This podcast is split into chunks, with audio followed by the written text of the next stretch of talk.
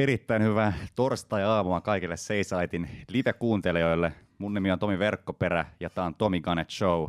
Ja tämä on ensimmäistä kertaa livenä tämmöisessä radiohommassa ja seisait.fi kautta radio on siis tosiaan nimi missä, tai siis linkki missä voi kuunnella. Ja tänään vieraana on MTVn toimittaja Tuomo Hyttinen ja ennen kuin mennään aiheisiin, jota tänään on, niin, niin otetaan sulta pikku esittely. No morjesta vaan kaikille. Hytsen Tuomo tässä. Mä oon 30-vuotias helsinkiläinen toimittaja MTVllä nykyään töissä ja tota, tässä varmaan shown mittaan selviää aika pitkälti se, että mitkä mun kiinnostuksen kohteet on ja mikä mun spesiaali teetti tässä toimittajan hommassa oikein on, mutta tota, Helsingistä, Vantaalta, pääkaupunkiseudulta täältä kotoisin, niin kymmenen vuotta asunut Tampereella ja nyt paluumuuttajana tullut takaisin tuossa joulukuussa ihan pysyvästi tänne näin. Mutta tota, Tomi, mitä sä haluaisit tietää musta? No, mä haluan kuulla vähän sun tarinaa, että sä oot siis Tampereella ollut kymmenen vuotta, niin mitä sä teet siellä?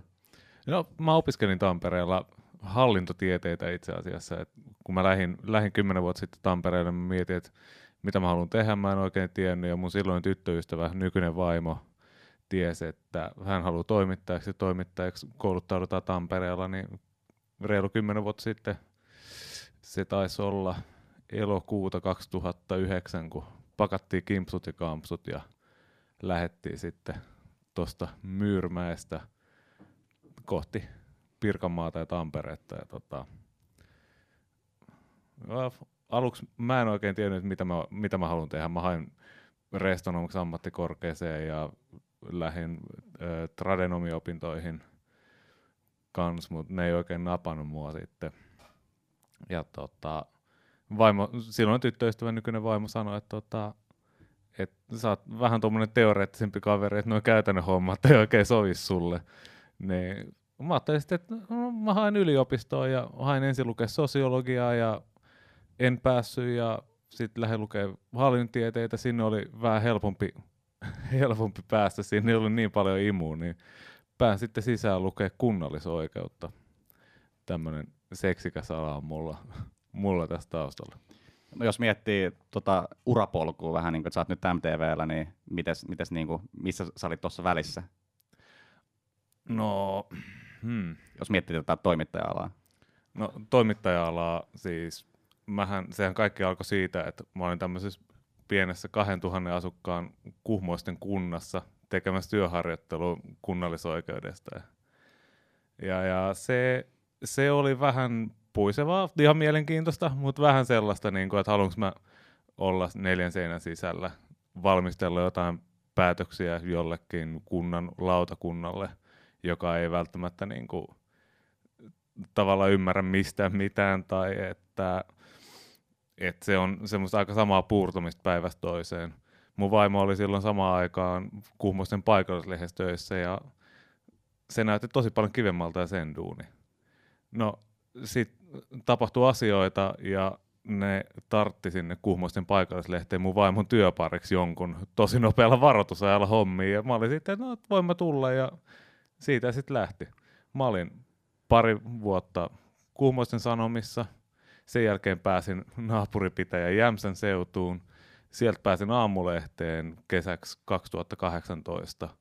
Sieltä mä etenin sitten Iltalehteen, olin siellä vuodenvaihteessa, kunnes sitten tämän vuoden alusta on ollut sitten MTVllä tämmöisellä vuoden määräaikaisella sopparilla hommissa starttaamassa semmoista uutta 24-7 uutiskanavaa, mikä netissä pyörii. Tämmöinen MTV Uutiset Live. Se on tämmöinen ihan täysin uusi konsepti, mitä ei ole vielä Suomessa, Suomessa ollut. Ja sitä me nyt ollaan tehty tässä kahdeksan kuukautta. No mitä on lähtenyt?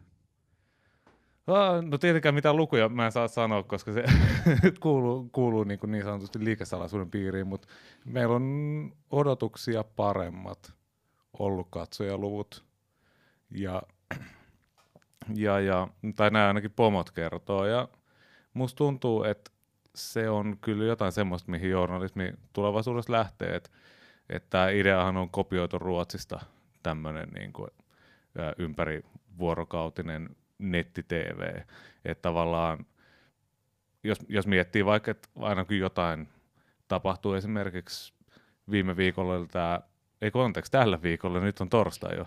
Tällä viikolla oli alkuviikosta toi naisten klinikalla toi tulipalo maanantai-iltana.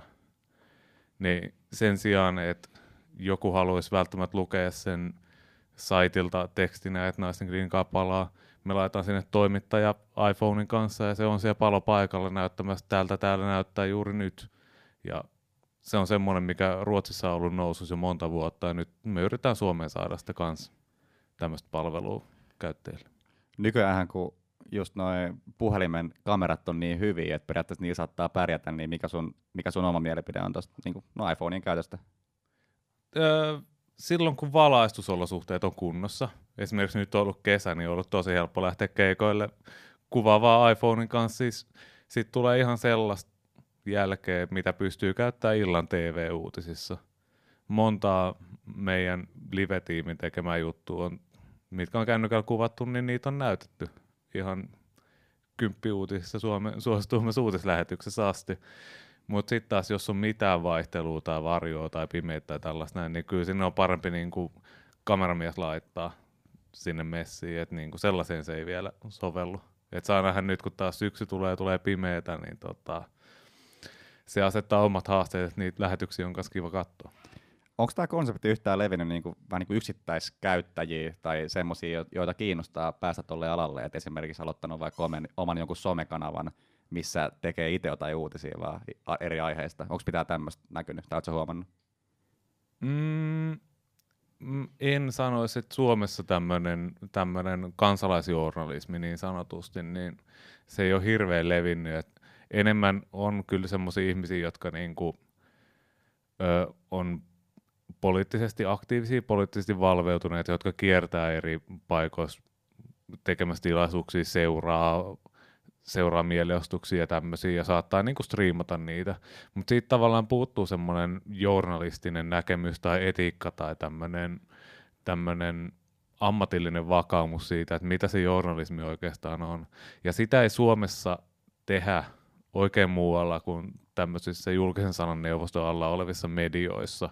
Että totta kai meillä on Suomessa esimerkiksi voimalehtiä tämmöisiä, jotka tekee niin kuin vaihtoehtoismediaa Hesarille ja Maikkarille ja Ylelle ja tälleen näin, mutta mut sitten taas öö, semmoisia yksittäisiä ihmisiä, jotka olisi noussut tälle alalle tekemällä journalismia tavallaan omin ehdoin, niin kuin journalistin ohjeiden mukaista sisältöä, niin sellaisia mulle ei ainakaan tule mieleen, ja se on, se on tosi sääli, koska tämä nykyteknologia, niin kuin, se, se mahdollistaa hirveästi asioita, ja semmoinen sinnikäs ihminen, joka, jolla olisi halua tai tietoa tai kykyä päästä semmoisiin paikkoihin, minne muut ei pääse, niin kyllä sellaisille olisi tarvetta niin tosi paljon silloin on myös hirveän vaikea elättää itsensä. Et me toimittajat ollaan tällaisia loppujen lopuksi aika hyvin tienaavia keskiluokkaisia ihmisiä, joilla on asuntolainat ja autot ja tämmöistä. Että ehkä sen oman mukavuusalueen ulkopuolella semmoinen aatteenpalo, niin, niin kuin sellainen toimittajakunta on ehkä vähän häviämässä. Joo, mietin sitä, että, että kuvitellaan vaikka, että on just opiskelija, niin jos pistäisi tuommoisen pienen shown pystyy siinä tota, opiskelujen ohessa, niin varmasti, jos on hyvä, niin parannisi mahdollisuudet saada sitten töitäkin, koska pystyy näyttämään, että mä oon tehnyt tämmöisiä juttuja. Niin se oli vähän niin kuin se, mitä mä hain, että käytännössä ollaanko tuolla tavalla yritetty saada just helpommin töitä. Se on enemmän semmoista niitä yksittäisten juttujen kautta. Että opiskelujen ohessa on, on joku magea idea, mitä lähdetään toteuttaa. Esimerkiksi Tampereen opiskelija yhdistys Vostokin tyypit kävi kuvaamassa Suomen ja Venäjän rajaa.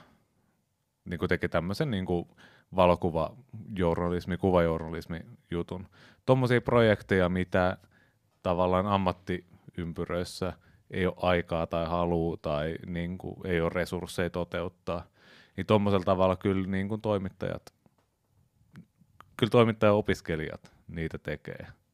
Mutta se tavallaan se on taas sitten sen toimittaja-opiskelijoiden piirin sisällä, eikä niinkään niin kuin sellaiset, mitä, mitä jengi alan ulkopuolelta tekisi. Onko sulla jotain vinkkejä, että kuvitellaan, että on joku just, joka on aloittanut niin kuin, opiskelee tätä, tätä alaa, niin mitä vinkkejä sulla olisi, että, että miten se pystyy menestyä parhaiten?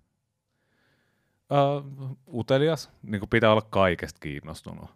Mitä enemmän sä tiedät niin kuin kaikesta, edes jotain, sitä helpompi on tarttu juttuihin, mitä sulle annetaan, tai sitä helpommin syntyy juttuideoita, kun yhdistelee asioita toisensa ja pystyy tekemään monipuolisesti kaikkea. Yksi onkin sitten myös semmoinen, että aina pitäisi pyrkiä tunnistaa se, että kelle mä teen tätä juttua. Et nykyään tuntuu, että jengi aloittelee niin podcasteja ja tällaisia ja haluaa tuoda sitä itsensä esille, mutta aina pitäisi miettiä sitä, että niin kelle mä tätä teen – mikä on se mun yleisö, kuka näitä haluaa katsoa ja miksi ne haluaa sitä katsoa. Se on semmoinen asia, mitä me esimerkiksi MTV-uutisten livessä mietitään joka päivä, että et, vaikka mä haluaisin ihan hirveästi tehdä jostain Kasmirin tilanteesta lähetyksen, niin ei sitä, niin kuin, sitä joka päivä ei niin kuin ole oikeasti järkeä tehdä, jos ei me saada siihen sellaista näkökulmaa tai sellaista mielenkiintoista tyyppiä, joka osaisi siitä kertoa sillä tavalla, että se tulee niin kuin ihmisten lähelle se yle, eli siis yleisö, oma kiinnostus, mitähän muuta vinkki mä antaisin. Varmaan semmoinen vielä, että semmoinen kriittisyys sitä omaa tekemistä kohtaan. Esimerkiksi mulla on ollut ongelma se, että mä saan jonkun huikean juttuidean ja mä oon silleen, että ei hitto, että tää pitää niinku toteuttaa. Niin se, että jos joku tulee ja sanoo sulle, että, että mieti vielä, mieti, miten sitä voisi parantaa, tarvitsetko sitä tehdä tästä, mitä jos sen tekisi tuosta näkökulmasta. Yleensä ne jutut paranee sillä, että semmoinen niin kritiikin vastaanottaminen on tosi tärkeää sammutis. Miten toi verkostoituminen niin kuin toimi, toimittajien kanssa, että kun ainakin miettii omia juttuja, niin on huomannut, että kuinka tärkeä verkostoituminen on ja kuin hyvin saa erilaisia mahdollisuuksia.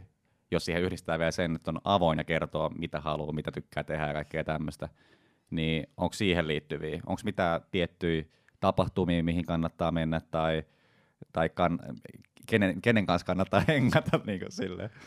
Musta tuntuu, että tällä alalla se tulee aika paljon siitä kaveri- tai opiskelijapiireistä, mitä on, mitä on ollut, että tietyn vuosikurssin tyypit, tietty, tietty porukka, joka on ollut esimerkiksi Tampereen yliopistossa opiskelemassa toimittajaksi samaan aikaan, niin siitä syntyy semmoinen tietty yhteys. Samoin on Helsingin viestinnässä syntyy semmoinen porukka.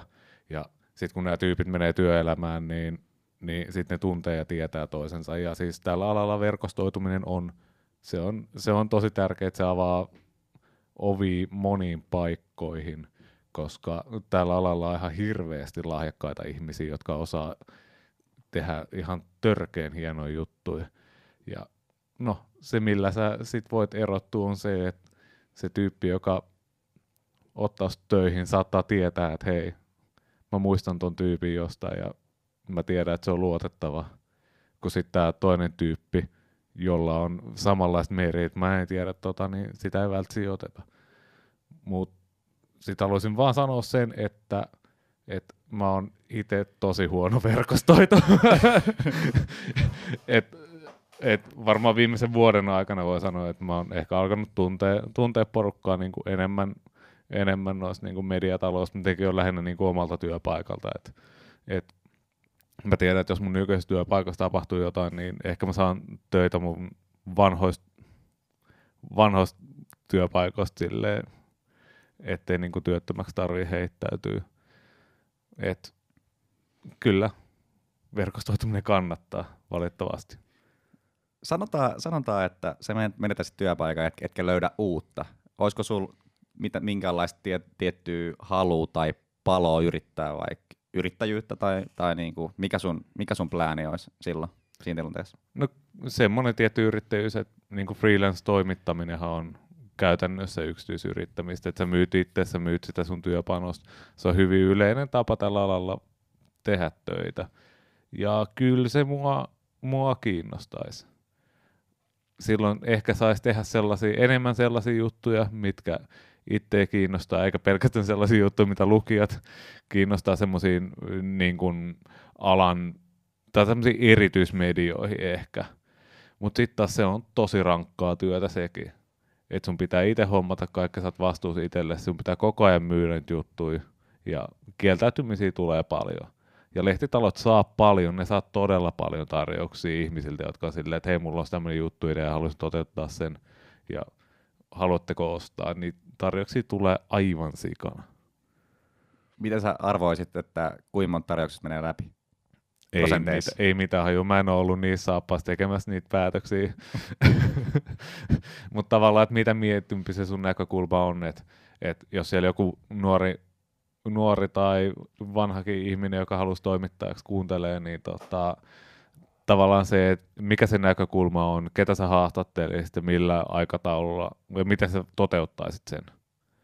Tavallaan ne on ne kolme tärkeintä kysymystä, mitä sun pitää pystyä kertoa, kun sä tarjoat juttuja jollekin.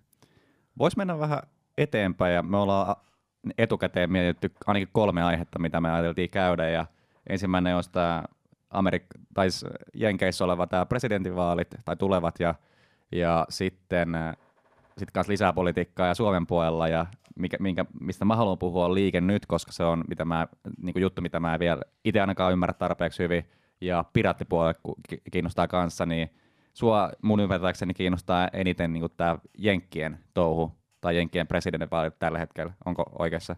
Kyllä se on semmoinen asia, mitä mä tällä hetkellä tai on seurannut jo nelisen vuotta silleen vähän tarkemmin ja, ja meidän toimituksessa niin on yksi niistä henkilöistä, jotka pystyy niitä analyysejä uskottavasti kirjoittaa, kun Jenkeissä jotain tapahtuu.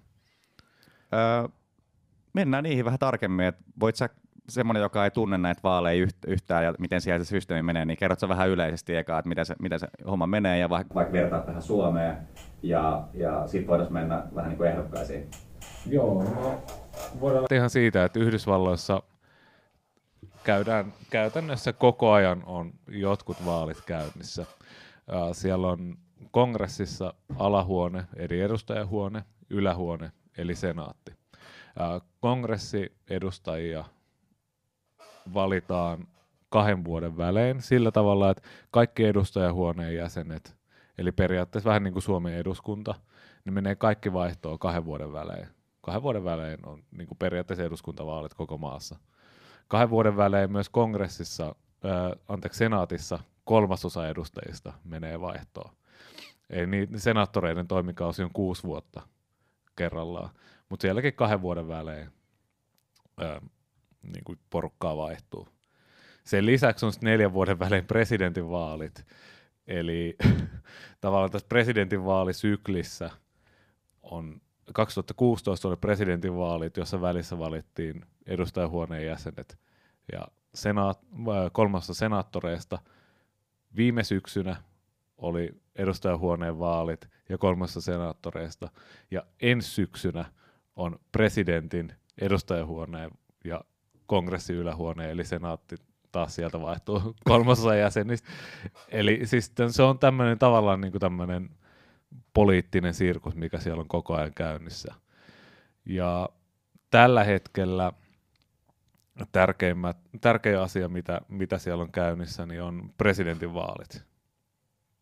Ja ö, istuva presidentti Donald Trump on, hän on tällä hetkellä suosikki jatkamaan, ottamaan jatkokauden syksynä, ja häntä on haastamassa semmoista reilut 20 demokraattia. Se kenttä on todella laaja, sitä on ö, todella vaikea seurata et, ja sanoa, että et mitä siellä mahdollisesti voi tapahtua, mutta sitten sitä on myös hauska seurata ja spekuloida, että et kukaan sieltä va- mahtaisi mahdollisesti tulla Trumpin haasteeksi. Kerro vähän ehdokkaista, ketä siellä demokraattien puolella? No demokraattien puolella tällä hetkellä semmoinen kärkiheppo, kärkihevonen on entinen varapresidentti Joe Biden – tämmöinen 76-vuotias harmahapsinen herrasmies, joka oli Obaman varapresidentti. Hän on siis todella suosittu varsinkin vähemmistöjen keskuudessa. Ja hän on tällä hetkellä niin kuin Gallup-johtaja aivan selkeästi koko maassa ja myös useimmissa osavaltioissa. Hänen ykköshaastajansa sitten on tämmöinen toinen valkohapsinen herrasmies, joka jotkut varmaan muistaa vuodelta 2016, eli Bernie Sanders, Vermontin senaattori ainut tämmöinen julkisosialisti tuossa tuossa ehdokaskentässä. Hän kannattaa muun muassa tällaista pohjoismaista terveydenhuoltosysteemiä ja suurin osa amerikkalaista varmaan pitää häntä täytenä kommunistina. Sen lisäksi siellä on sitten vahvoja naisehdokkaita, esimerkiksi äh, Michiganin osavaltion muistaakseni senaattori Elizabeth Warren, anteeksi mä jäin miettimään, tota, että oliko hän tota, Michiganista, Michiganista ei vai ei, mutta faktan tarkistaa, että varmaan voitan tsekata jälkeenpäin. Hän on kuitenkin myös tämmöinen niin vasemman laidan kulkija, tosi politiikka-orientoitunut, todella fiksu nainen, ja mä pitäisin häntä niin kuin yhtenä ennakkosuosikkina tällä hetkellä, jotka vois saada tuon ehdokkuuden. Kalifornian senaattori Kamala Harris, hän on myös aivan loistava ehdokas.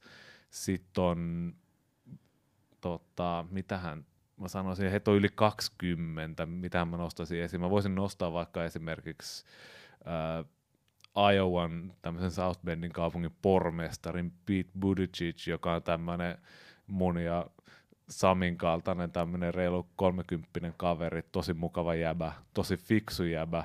Hän on kerännyt paljon nostetta, mutta tota, hän, hän ei ehkä vielä ole valmis, mutta todella mielenkiintoinen ihminen esimerkiksi varapresidenttiehdokkaaksi.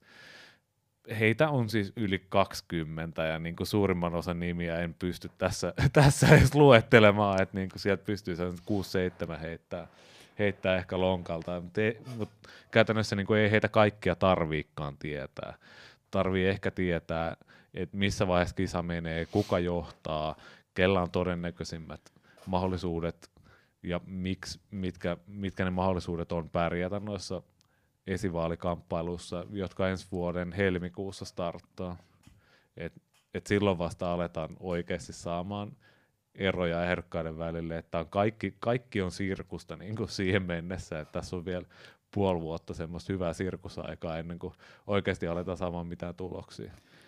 Mä olin tota Joe Rogan Experiencea kattuna. Siinä itse asiassa oli tässä, olikohan viikko sitten suunnilleen, niin Bernie Sanders oli siellä vieraana.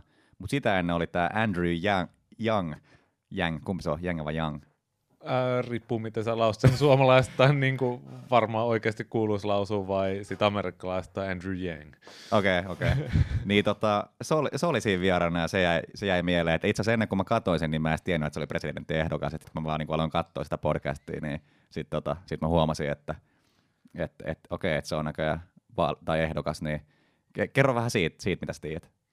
Andrew Yang, hän on ollut pitkään presidenttiehdokkaana. Muistaakseni 2017 syksyllä hän asettui jo ehdolle. Hän on liikemies, hän on ollut jossain tämmöisissä teknologiafirmoissa toimarina ja siellä kerännyt omaisuutta. Kaksi vuotta kampanjoinut jo, ja hän on saavuttanut sellaisen tietynlaisen kannattajakunnan. Mä ajattelisin, että just silleen Joe Roganin kuuntelijat kautta katsojakunnassa sellaisia nuoria, nuoria miehiä, jotka tavallaan pitää häntä mageena hänen ideoitaan kuuleina ja pitää hänen tavastaan esiintyä. Hän, on, hän ei ole hirveän karismaattinen esiintyjä, ainakaan noissa väittelyissä, mitä nyt on ollut kaksi kappaletta tänä kesänä. Hän ei ole pystynyt sieltä erottua edukseen, öö, mutta hän on hyvä argumentoija, vähän hiljainen ja hänen ideansa ovat ehkä vähän liian radikaaleja. Olisi ehkä vähän liian radikaaleja jopa Suomeen. Hän on ehdottanut tämmöistä tuhannen dollarin perustuloa koko maahan ja se jos mikä on täyttä, täyttä kommunismia taas siellä. Mutta tota, tota, epäilemättä mukava mies, epäilemättä fiksu mies, ja mä luulen, että hän selviää nyt syyskuussa käytäviin vaaliväittelyihin, jotka pidetään tuolla Houstonissa. Sinnehän ei enää kaikki presidenttiehdokkaat demokraattien puolelta pääse, vaan sellaiset, jotka on kerännyt tarpeeksi rahaa ja joilla on tarpeeksi jotain kannatusta. Niin mä luulen, että hän, hänellä on sen verran kannatusta, että hän tuonne lavalle pääsee ja sitten on mielenkiintoista, että pystyykö hän ottaa sen seuraava askele ja pystyykö hän haastaa tämmöisiä perinteisempiä poliitikkoja vai ei. Ja hänellä ehkä on mahdollisuus tulla presidentiksi, mutta mä en pitäisi niitä mahdollisuuksia kovin hyvin. Miten toi, toi perustulojuttu, sitähän näkyy niin jonkun verran niin Suomenkin politiikassa, että sitä, sitä haluttaisiin tai niin kuin kokeillaan jotain tuommoista, niin mitä, mitä sä tiedät siitä, että niin toimiiko se tai, ää, tai mikä sun mielipide on siitä koko hommasta? Mä pidän sitä enemmän sellaisena tavallaan automatisoituna sosiaaliturvana. Meillähän Suomessa on perustuslaki, joka tavallaan ei tavallaan vaan käytännössä takaa vähimmäisturvan kaikille Suomessa asuville. Mä pidän perustuloa tavallaan yrityksenä saada Kelaa pois siitä välistä, eli jos sä haluat minimi toimeentulotukea, niin sun pitää laittaa Kelalle hakemus siitä, ja Kela tsekkaa sun kaiken omaisuuden, kaikki tulot, kaikki mitä sun on pankkitilillä, että oot sä kelpoinen saamaan tätä vähemmäisetuutta vai pitääkö sun esimerkiksi käyttää sun säästöt pois? Onko sulla esimerkiksi kesämökkiä tai jotain kiinteistöä, mitä sä voisit myydä ja sillä rahoittaa sun elämisen? Musta tuntuu, että perustulo on tällä hetkellä vaan semmoinen yritys, yritys saada sitä byrokratiaa siitä, siitä välistä pois, vaikka sitä markkinoidaan tämmöisenä, että niin kun, vihreät 500 euroa kuussa tai vasemmistoliitto 700 euroa kuussa kaikille ja sitten se verotuksen kautta tasattaisi.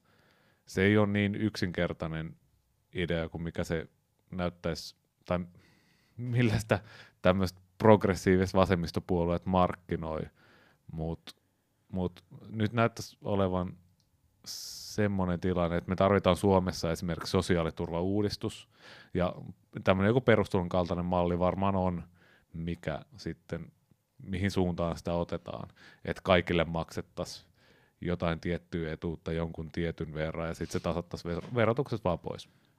Joo, ja siis mä oon itse miettinyt, kun on just aika aloittava yrittäjä vielä kuitenkin, niin kyllä mä, kyllä mä niinku tykkäisin tuommoisesta, koska sit se, se osittain ehkä antaa sut tekee sillä omalla tyylillä rauhassa, koska usein sit, jos ne alkaa tulla tuo rahasia vastaan, niin saattaa tehdä vähän niin kuin väärin muuveja, että et tekee jutun sen takia, että saa sitä rahaa.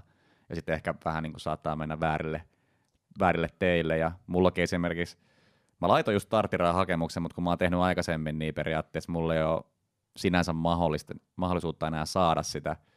Että siinä on, ja sitten se byrokratia on jotenkin, mä en hirveästi tykkää siitä, että kun, niin kuin, mitä juttu pitää tehdä, että sen saa mutta toisaalta taas se on, saattaa olla samalla testi, että, että minkälainen kaveri niin kuin on, että kuinka paljon on valmis, val, valmis just tekee tuonne eteen, että periaatteessa saattaa antaa kuvaa, että millaista se ehkä yri, yrittäjätoimintakin tulee olemaan, mutta mun kohdalla sille tuommoinen byrokratia juttu ja tuommoinen ei vaan sovi mun tyyppiselle henkilölle, ja, ja tota, sen, sen takia mä tykkäisin tuommoisesta helpommasta ää, taktiikasta. Kyllä varmasti, ja siis siis se, että jossain järjestelmässä on jotain omia ongelmia, niin se ei ole niin kuin syy tavallaan että uudistusta tekemättä. Ja Suomessa yksi suuri ongelma on just se, että jos sulla on yritys, niin käytännössä on hirveän vaikea sit saada sosiaaliturvaa, jos et sä laita sitä yritystä nurin. Että se riski siihen yrittäjähommaan lähtemiseksi kasvaa moninkertaiseksi vaan sen takia, että se sosiaaliturvan saaminen on niin vaikeaa, jos kaikki menee vihkoon.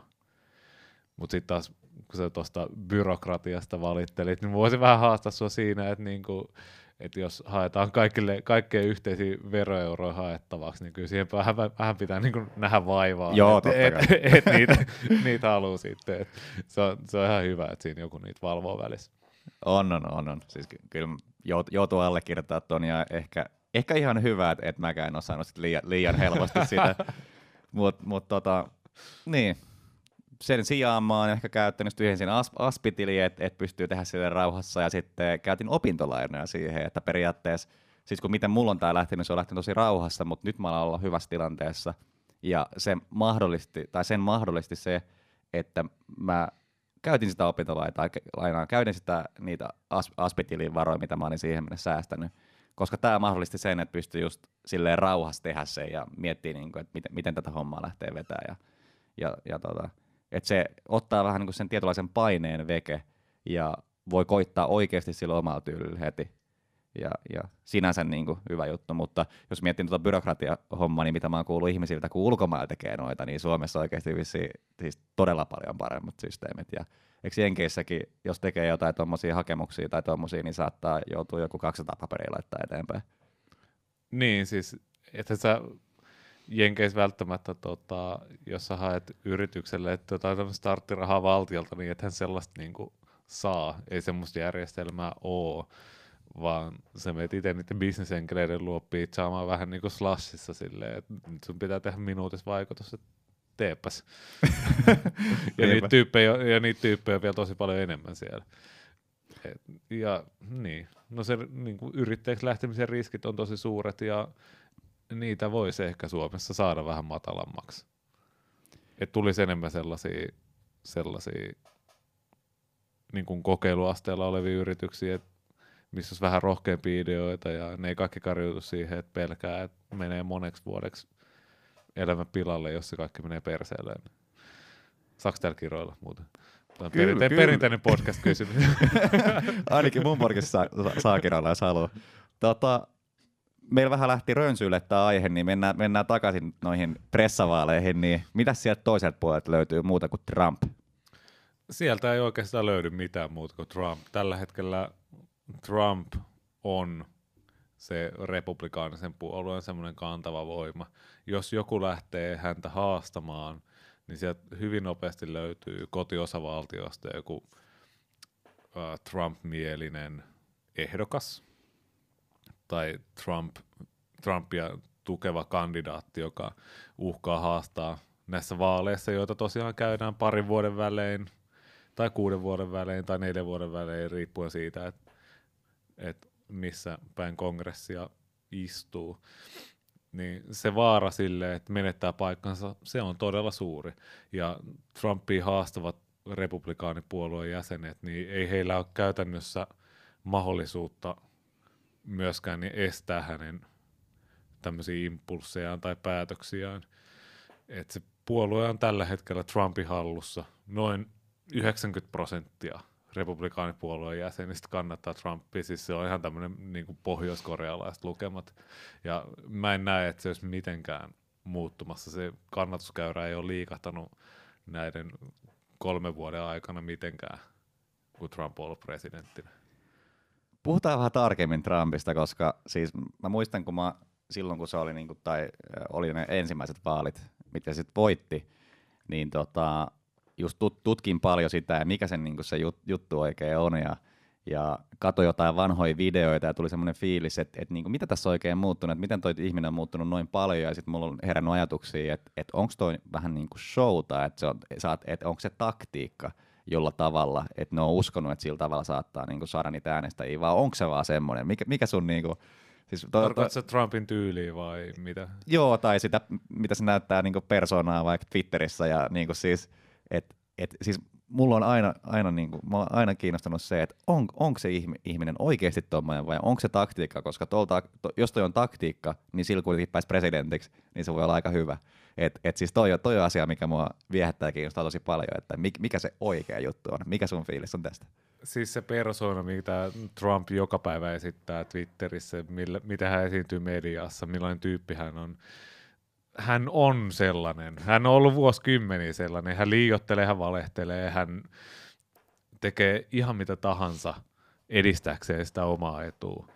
Se nyt on vaan sellainen mit, mitä Trump on, ja hänen tämmöinen häikäilemättömyytensä ja tämmöinen niin tämmöinen vilpittömyytensä, että hän osoittaa sen suoraan, niin se on, se on var, se, mikä vie niin kuin kritiikiltä aika paljon terää pois. Että kun Trumpia kritisoidaan, niin sitten voi vaan vastata, että no tämmöinen Trump oikeasti on. Ja kaikki tietää sen. Ja niin kuin, ja silti kun, äänesti. Niin, ja silti äänesti, koska haluttiin muutosta. Ja mä näen sen, että seuraavassa presidentin vaaleissa, niin kuin kaikissa vaaleissa muuten, by the way, aina pärjää sellaiset puolueet, jotka lupaa jotain muutosta, jotain parempaa tulevaisuuden kuvaa. Ja viimeksi Trump oli se henkilö, joka sitä muutosta pystyi markkinoimaan parhaiten.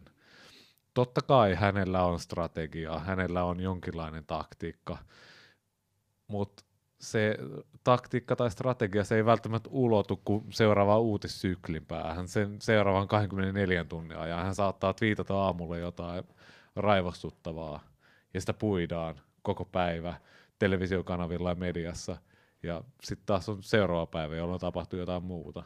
Ja se on tämmöistä hajota ja hallitse taktiikkaa, tämmöistä hän on, hän on mediapresidentti, hän on median tuote. Hän on se presidentti, minkä yhdysvaltalaiset ansaitsee. En mä tämän paremmin osaa sitä, en mä sitä tämän paremmin osaa sanoa. Mutta just se, että, että kun miettii silloin niitä tekoivaaleja, että jos Silki oli, paljon siellä oli, 20 varmaan kilpailemassa vai kuin, kuin paljon niin kuin siitä repu, republikaanin oh, tota, paikasta? Oli paljon, oli ehkä 15. 15, niin, niin sekin, että et kyllähän sen oli pakko tehdä jotain tuommoista, se pystyi erottuu ja silloin oli ihan selkeä toi niinku homma, niin sehän just, että se haukku siellä vähän niinku jengiä. Ja... Niin, tai että se ratkaisu oli varmaan se, että, että hän ei loppujen lopuksi muuttunut kovinkaan paljon. Että et normaalisti kun ihmiset lähtee politiikkaan, niin puheet vähän maltillistuu, tulee vähän sellaista virkamies- ja jargonmaisuutta ja sellaista valtiomiesmäisyyttä, semmoista toppuuttelua, mutta hän vaan lisäsi kierroksia. Hän oli vielä enemmän Trump kuin mitä niin kuin aikaisemmin. Mites, mites niin kuin, onko se saanut aikaiseksi mitään? Siis mä en, mä en, ole, mä en ole tutustunut oikein, mä en tiedä mitä se on tehnyt siellä. Mu, niin kuin, et miten silloin on mennyt silleen, että jos otetaan pois noin Twitterit ja somet sun muut, miten silloin on mennyt siinä itse hommassa? Onko se tehnyt hyvin, onko se tehnyt mitä se on luvannut, mitä, mitä se on mennyt? Hän on tehnyt hyvin konservatiivista politiikkaa. Tavallaan pahimmat pelot, mitä mitä Trumpiin silloin asetettiin, kun hänet valittiin, niin ne ei ole toteutunut. Me ei olla vielä kolmannessa maailmansodassa esimerkiksi. Mutta hän on tehnyt hyvin, hyvin konservatiivista politiikkaa. Esimerkiksi hän leikkasi veroja suuryrityksiltä ja rikkailta. Tämä oli semmoinen, semmoinen ajatus, mikä republikaanissa on aina ollut. Aina kun heillä on ollut valta kongressissa ja presidentillä, niin republikaanit on aina leikannut veroja, ja se näkyy Yhdysvaltain valtion taloudessa nyt massiivisena alijäämänä. Hän on myös saanut aikaan kauppasodan.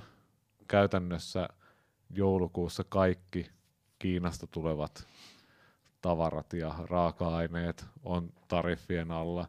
Tämä oli tämmöinen asia, minkä hän on myös totta kai saanut aikaan. Sitten maahanmuuttajia kohdellaan ala-arvoisesti, varsinkin paperittomia maahanmuuttajia, jotka on laittomasti maassa. He on sellaisessa olosuhteessa, että, että jos heitä pidettäisiin jossain Kiinassa tai Myanmarissa tai jossain Taimaassa tuommoisessa arvoisessa olosuhteessa, niin länsimatki ehkä älähtäisi siitä paljon vakavammin kuin nyt hän on saanut aikaan epäjärjestystä kansainvälisessä politiikassa. Siis, ja vetänyt tietysti Yhdysvallat pois Pariisin ilmastosopimuksesta. Et ei niin kuin näitä tekoja tavallaan pidä vähätellä, mutta mut hän ei ole ollut kuitenkaan niin niin suuri muutostekijä kuin mitä alun perin pelättiin, vaikka Trump kyllä määrittelee kaikkea melkein, mitä kansainvälisessä politiikassa tällä hetkellä tapahtuu. Paketoidaan tämä Jenkkien presidentinvaalit tällä. Ketkä pääsee, ketkä pääsee finaaliin ja kuka voittaa? uh, jos joku väittää tietävänsä tässä vaiheessa... Veikkaus, veikkaus. Joo, mutta siis mä sanon vaan sen, että jos joku väittää tietävänsä, että ketkä siellä on vastakkain ja kuka voittaa, niin ei, ei tiedä, hän valehtelee. Mä sanoisin, että, että, että paras veikkaus tällä hetkellä, joka on todella epävarma ja jota ei pidä ottaa vakavasti, niin mä sanoisin, että Elizabeth Warren ja – Donald Trump on vastakkain toisella kierroksella. Ja Trump on todennäköisesti se, joka valitaan. Mutta siis Trump on tehnyt myös ihan valtavasti virheitä, niin kuin vaalitaktisia virheitä. Viime syksynä välivaaleissa, kun valittiin sinne edustajahuoneeseen se 538 jäsentä ja kolmassa senaatista taas, niin tota, hän silloin, vaalikampanja oli käytännössä tämmöisen niin laittomalla maahanmuutolla pelottelu. ja republikaanit otti ihan törkeästi turpaa viime syksynä. Siis se oli aivan, se oli hirveä selkäsauna republikaaneille. Ja hän on jatkanut nyt tällä linjalla koko vuoden. Mä en mitenkään näe, että hän olisi muuttamassa linjaa ensi vuonna. Et, et se voi olla, että Trumpin omat virheet myös kaataa hänet ensi syksynä. Mutta tämä uutissykli muuttuu koko ajan. Tulee uusia skandaaleja ja no, niin kuin ensi vuoteen on todella pitkä aika. Mutta tällä hetkellä Donald Trump, aina istuvalla presidentillä on se todennäköisesti vahvin mahdollisuus tulla presidentiksi. Sitten siirrytään Suomeen. Ää, aiheita tai mitä, mitä ajateltiin, että puhutaan, niin just tämä liike ja piraattipuolue. Niin ennen, ennen kuin mennään niihin, niin kerro, kerro nopeasti vähän, mitä just Suomen, Suomen tämä systeemi eroaa vaikka Jenkeihin. Niin. Suomessahan käytännössä on se, joka eduskuntavaalit on ne, jotka joiden ympärillä tämä koko homma pyörii. Meillä oli just keväällä, keväällä oli yhdet, sieltä on valittu eduskunta ja hallitus ja todennäköisesti neljän vuoden kuluttua sitten seuraavat.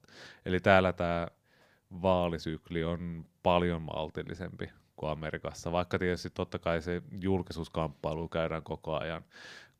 Koko kesä esimerkiksi eduskunnassa ei ole tapahtunut mitään, niin julkisuudessa keskusta ja vihreät on ollut toisessa kimpussa, ja se on värittänyt tätä meidän toimittajien kesää tälleen politiikan rintamalla, mutta semmoista vaalikamppailua täällä ei mediassa käydä julkisesti niin paljon kuin Yhdysvalloissa.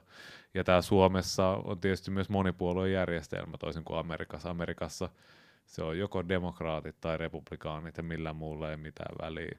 Suomessa taas niin kuin periaatteessa mikä tahansa puolue, Timo Soini osoitti sen perussuomalaisten kanssa, mikä tahansa puolue voi nousta merkittäväksi tekijäksi täkäläispolitiikassa.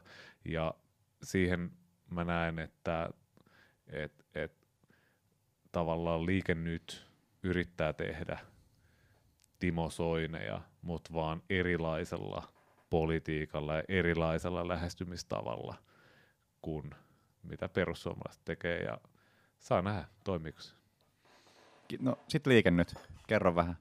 Mikä, mikä siinä on homma? Eikö se ole niin kuin, että se ei ole virallisesti puolue? Mikä, mikä se juttu on? Siellä on Jallis Harkimo ja mun Helena Auramo ja jotain oli siellä perustamassa, niin kerro vähän, mitä sä tiedät niistä? No kun äsken puhuttiin Trumpista, niin tämä on vähän tämmöinen, liike nyt kytkeytyy semmoiseen isompaan eurooppalaiseen vastaliikkeeseen, populismille ja Donald Trumpille.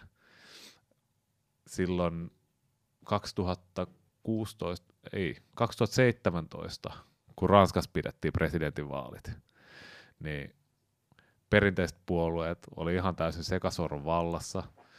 Heidän piti yrittää voittaa silloinen tämmöinen äärioikeistohahmo kuin Marine Le Pen, jonka voitto näytti suorastaan todennäköiseltä Ranskan presidentinvaaleissa, niin hänen vastavoimakseen nousi Emmanuel Macron, nykyinen presidentti, tällaisella täysin omalla liikkeellään.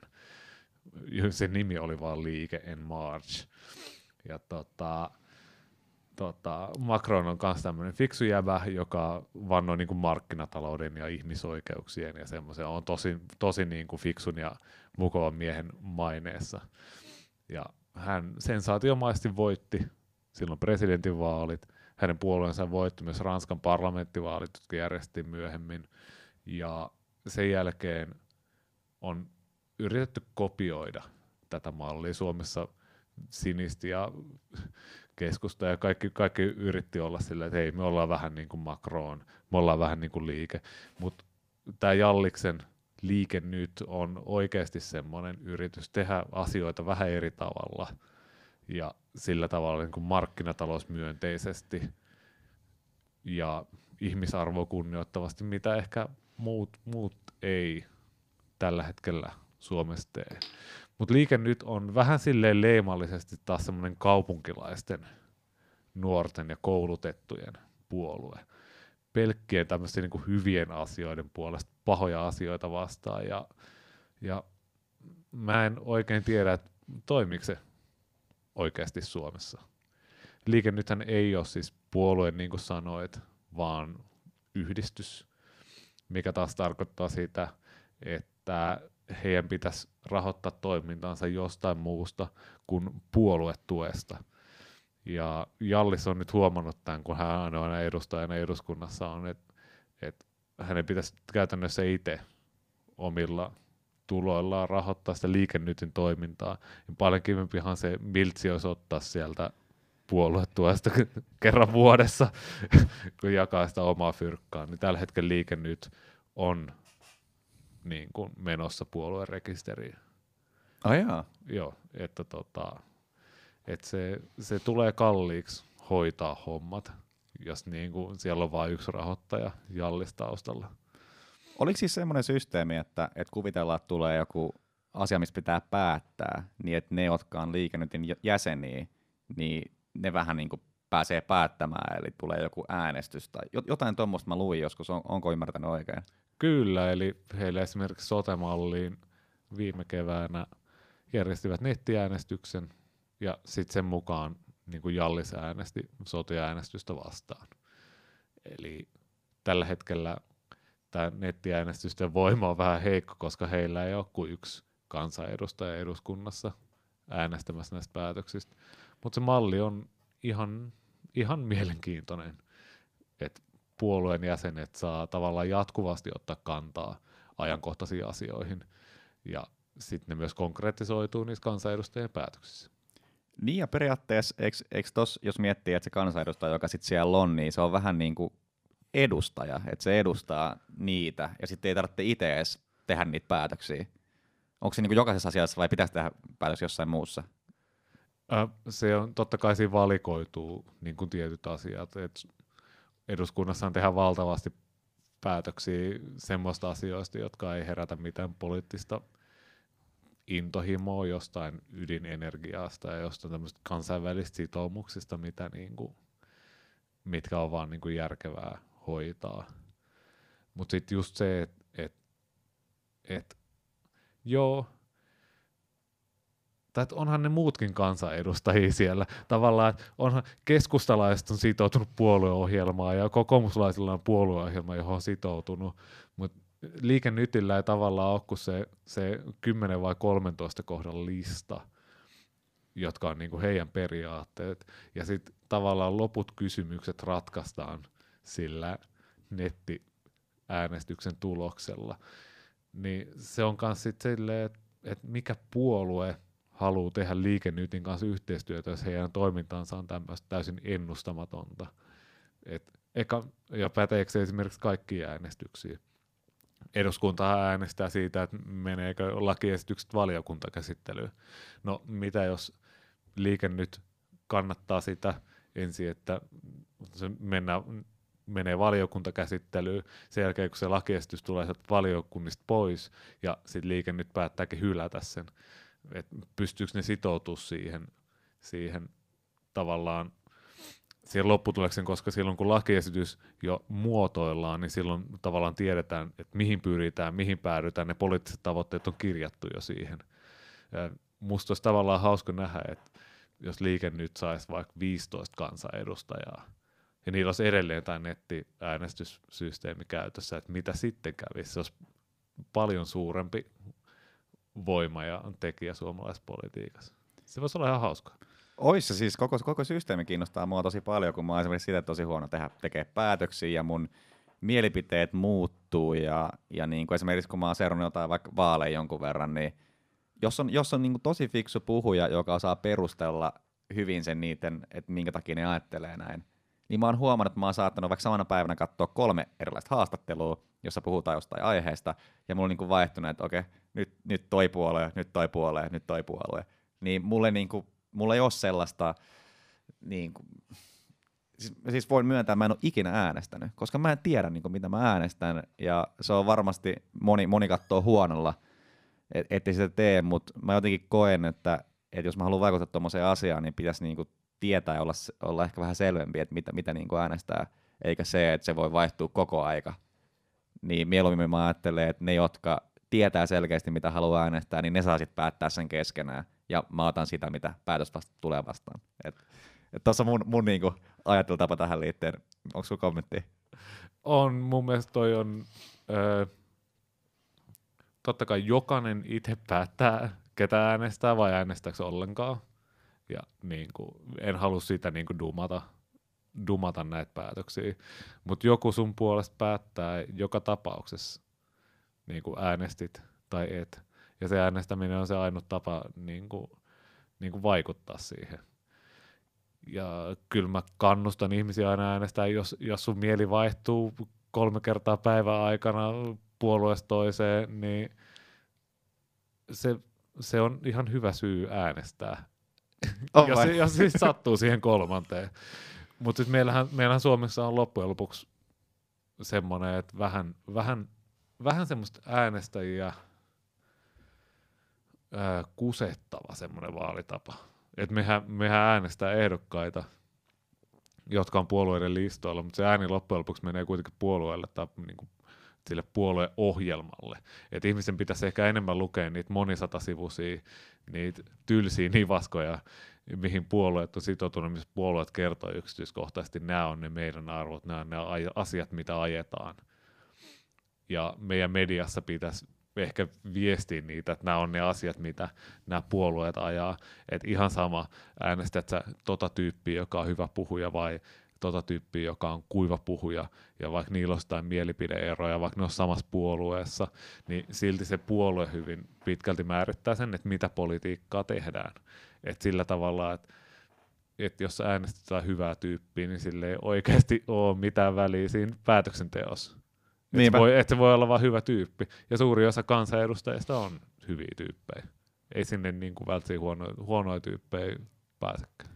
Mitä mieltä sä oot kaikista lupauksista, kun on, on paljon tommosia, että siis varmasti ollaan niinku, tai että aika moni uskon, tai mä ainakin uskon, että haluaa tehdä hyvää ja omilla niillä ar- arvoilla, mitä onkaan.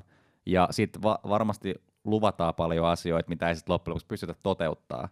Niin, niin tota, just, just se, siis mennään sitä, että sitten kun pääsee siihen itse hommaan, niin kun siellä on ne muut, ja et, et sä voi, vaikka sulla on it- itellä se niin kuin halu, niin sun pitää myydä siinä kaikille vähän niin kuin muille, että et se sit menee läpi tai tollasta, niin, niin jotenkin toi just, että kun ehkä mustamaalataan siinä mielessä, että et, et joku lupaa, siis se ei, ei toteuta sitä, niin että on joku takinkääntäjä tai, tai tota, ää, mikä nyt onkaan, niin siis kun, eikö faktaa vähän niin kuin se, että se on vaan niin, se on niin vaikeaa, vaikka on se halu, niin se on, se on vaikea toteuttaa silti, ja se ei tarkoita, että niin, et, et, et on niin kuin huono tyyppi. Niin, ja siis hallituksessa on muitakin tyyppejä, joille on niinku, jotka on, tai puolueita, jotka on tehnyt lupauksia eri instansseille. Ja musta tuntuu, että kyllä ihmiset sen ymmärtää. Ei suomalaiset ole tyhmiä. Ihan oikeasti. Kyllä, kyllä ihmiset sen, hiffaa. Meidän mediassa on, on silleen halu ja tavoite luoda semmoisia vastakkainasetteluja, että joku Antti Rinne lupasi sen kaikille eläkeläisille, ja nyt kun sitä ei tuukkaan, koska ei sitä tietenkään tule, koska ei sitä vappusatasta kukaan muu halua kuin SDP, niin sitten me kaivetaan ne pettyneet eläkeläiset, jotka sanoo, että en enää ikinä äänestä ja Antti Rinne on pettänyt meidät, koska siitä tulee mielenkiintoinen juttu. niin, niin. että on se Antti Rinne ja on se pettynyt eläkeläinen, se on huikea story. niin on, niin on.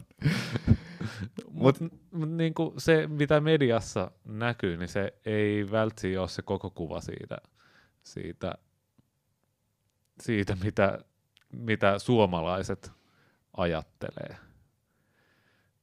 Tai et sitä, sitä mä niinku ha, haluan kans painottaa, että mä en väitä, et, etteikö niinku, siis lähtökohtaisesti ne asiat, mitä suomalaisessa mediassa kerrotaan, totta kai ne on niinku totta, mutta voi myös, voi myös ajatella niin, että ehkä kaikki, kaikki suomalaiset ei ole niin, kuin niin daijuja, että ne ajattelee, että jos joku poliitikko lupaa jotain, että, että se muuten myös pitää aina.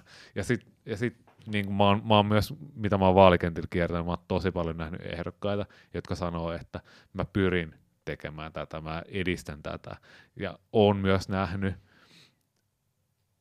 kun eläkeläisille on sanottu, että ei, me ei voida niin kuin, siir- niin kuin poistaa taitettua indeksiä.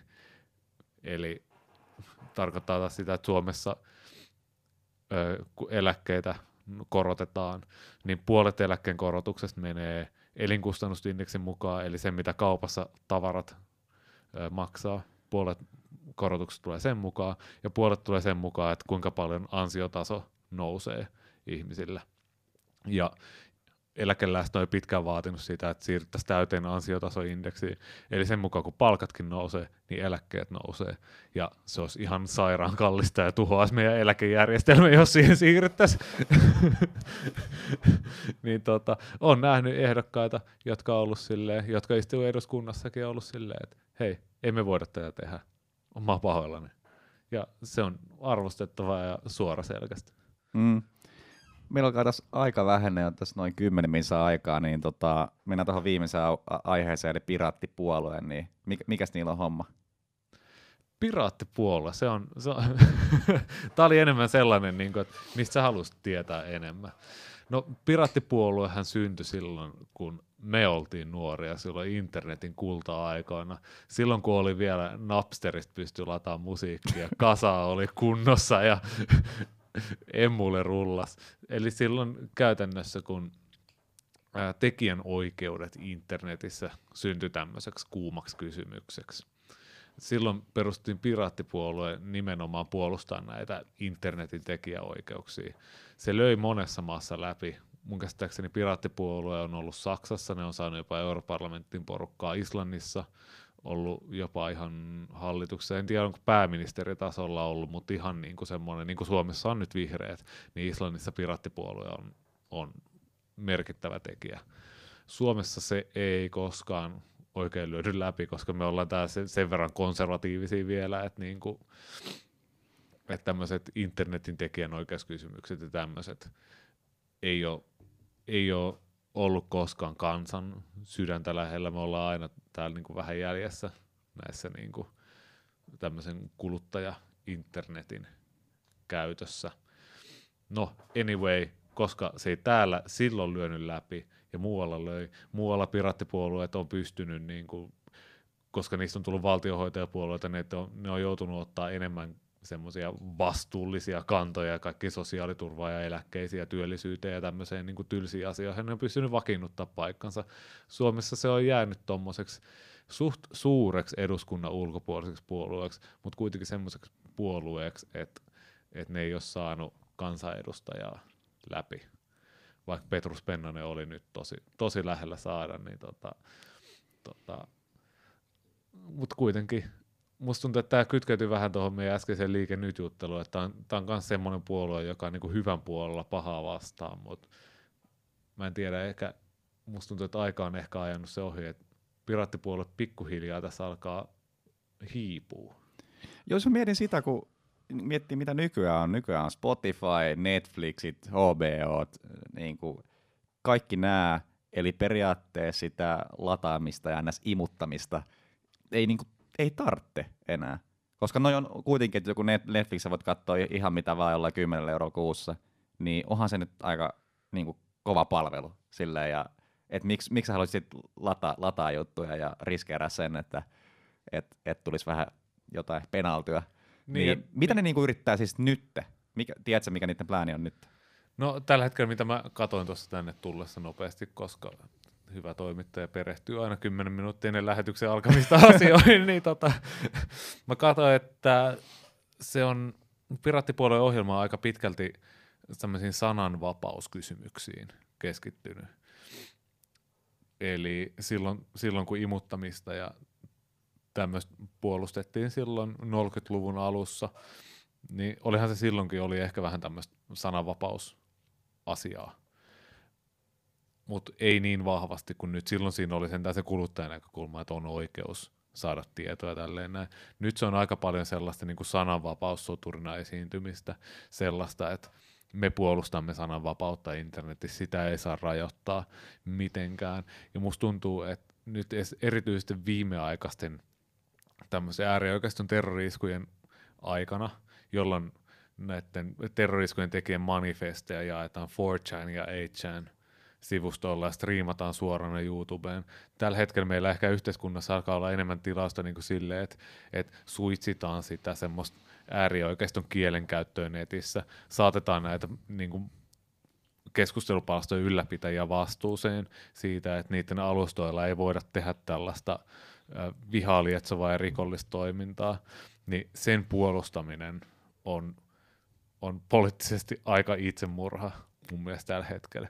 Esimerkiksi helmikuussa Piraattipuolue oli julkaissut tämmöisen kannanoton Sipuli-kanavan ylläpitäjän tämmöisestä käräjäoikeuskäsittelystä, jossa he puolusti, puolusti sieltä Sipulikanavan ylläpitäjää siitä, että, että hän ei ylläpitäjänä ole vastuussa niitä, niistä rikoksista, mitä siellä Sipulikanavalla on tehnyt, eikä hän ole itse tehnyt niin kuin huumekauppaa tai tämmöistä mitä Sipulikanavalla harrastettiin. Mutta sitten taas eihän varmaankaan ollut, ollut mitenkään tyhmä siinä, että hän on tiennyt, että siellä on kaupattu huumeita hänen pitämällään tämmöisellä keskusteluasem palstalla, ja se on todella ongelmallista, todella ongelmallista puolustaa tämmöisiä tyyppejä.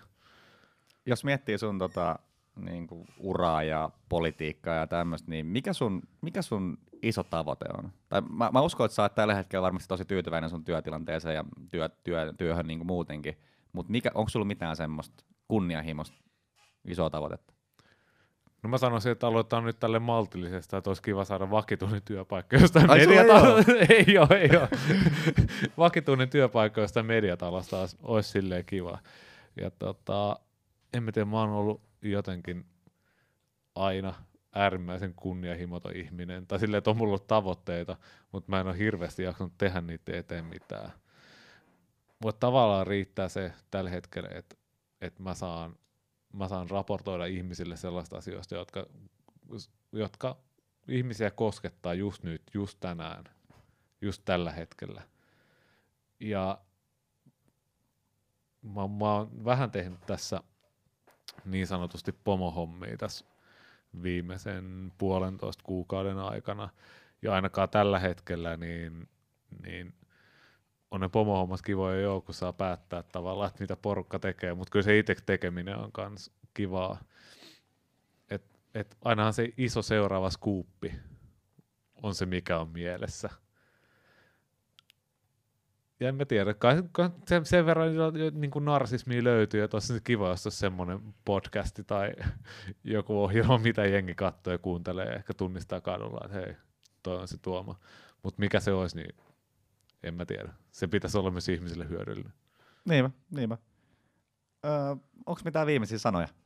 Joku, mulla, mulla itse asiassa kun mä oon tuossa helpot kotisivut noita yrittäjähaastattelua tehnyt, niin mä oon itse asiassa aina, aina lopuksi pyytänyt vierasta, että antaisi sellaisen niin kuin elämäohjeen. Eli yleensä on liittynyt omaan elämään, että oppinut jonkun hyvän hyödyllisen jutun, niin miten niin kuin, ohjeistaisi vähän niin kuin ihmisiä, että, että Siis jonkun elämäohje, että miten opit jonkun hyvin hyödyllisen jutun, vai joku semmoinen lausahdus, vai mitä Semmoinen niinku lausahdus, ehkä tiedätkö, vähän, vähän diipimpi silleen, että et, et jotkut saattaa... No mä, mä, kerron, mä kerron kaksi esimerkkiä, no itse asiassa ihan vastakohdat. Yksi on, yksi on tätä, että et silloin se on tosi kunnianhimoinen niin työ, työn suhteen ja työelämän suhteen. Ja tota, se sanoi näin, että, että siinä vaiheessa, kun sun perhe ja kaverit sanoo, että sä teet ihan liikaa töitä, niin sit siitä vielä vähän enemmän tee, niin sitten on hyvä.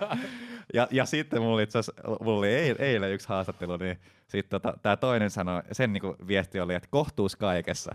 Et, et, et niinku ihan, ihan päinvastainen, eli että et sille olisi tärkeää se, että kerkeä olla perheen kanssa enemmän ja, ja, ja sellaista, että et, et niinku, jos to, noikin jättää yhteen, niin tuossa olisi vähän niinku viesti, että et ehkä, ehkä menee sen mukaan, mitä itse haluaa. Et eka oli ihan selkeä, että sille niinku, sulle tärkeintä oli se työelämä, ja mä tiedän, että sillä, mun mielestä sillä oli ollut perhettä, ja sitten tämä toinen oli perheellinen, ja sillä oli tärkeää se, että se kerkee, kerkee niiden kanssa olla. Niin, tuossa on kaksi esimerkkiä, niin onko sulla mit, mitään, mitä sä oot niinku oppinut, mitä, silleen, missä haluaisit sanoa ihmisille? Joo, haluaisin sanoa sen, että sun pitää valita sun taistelut, mitä sä haluat käydä ja se ei ole sama taistelu joka päivä.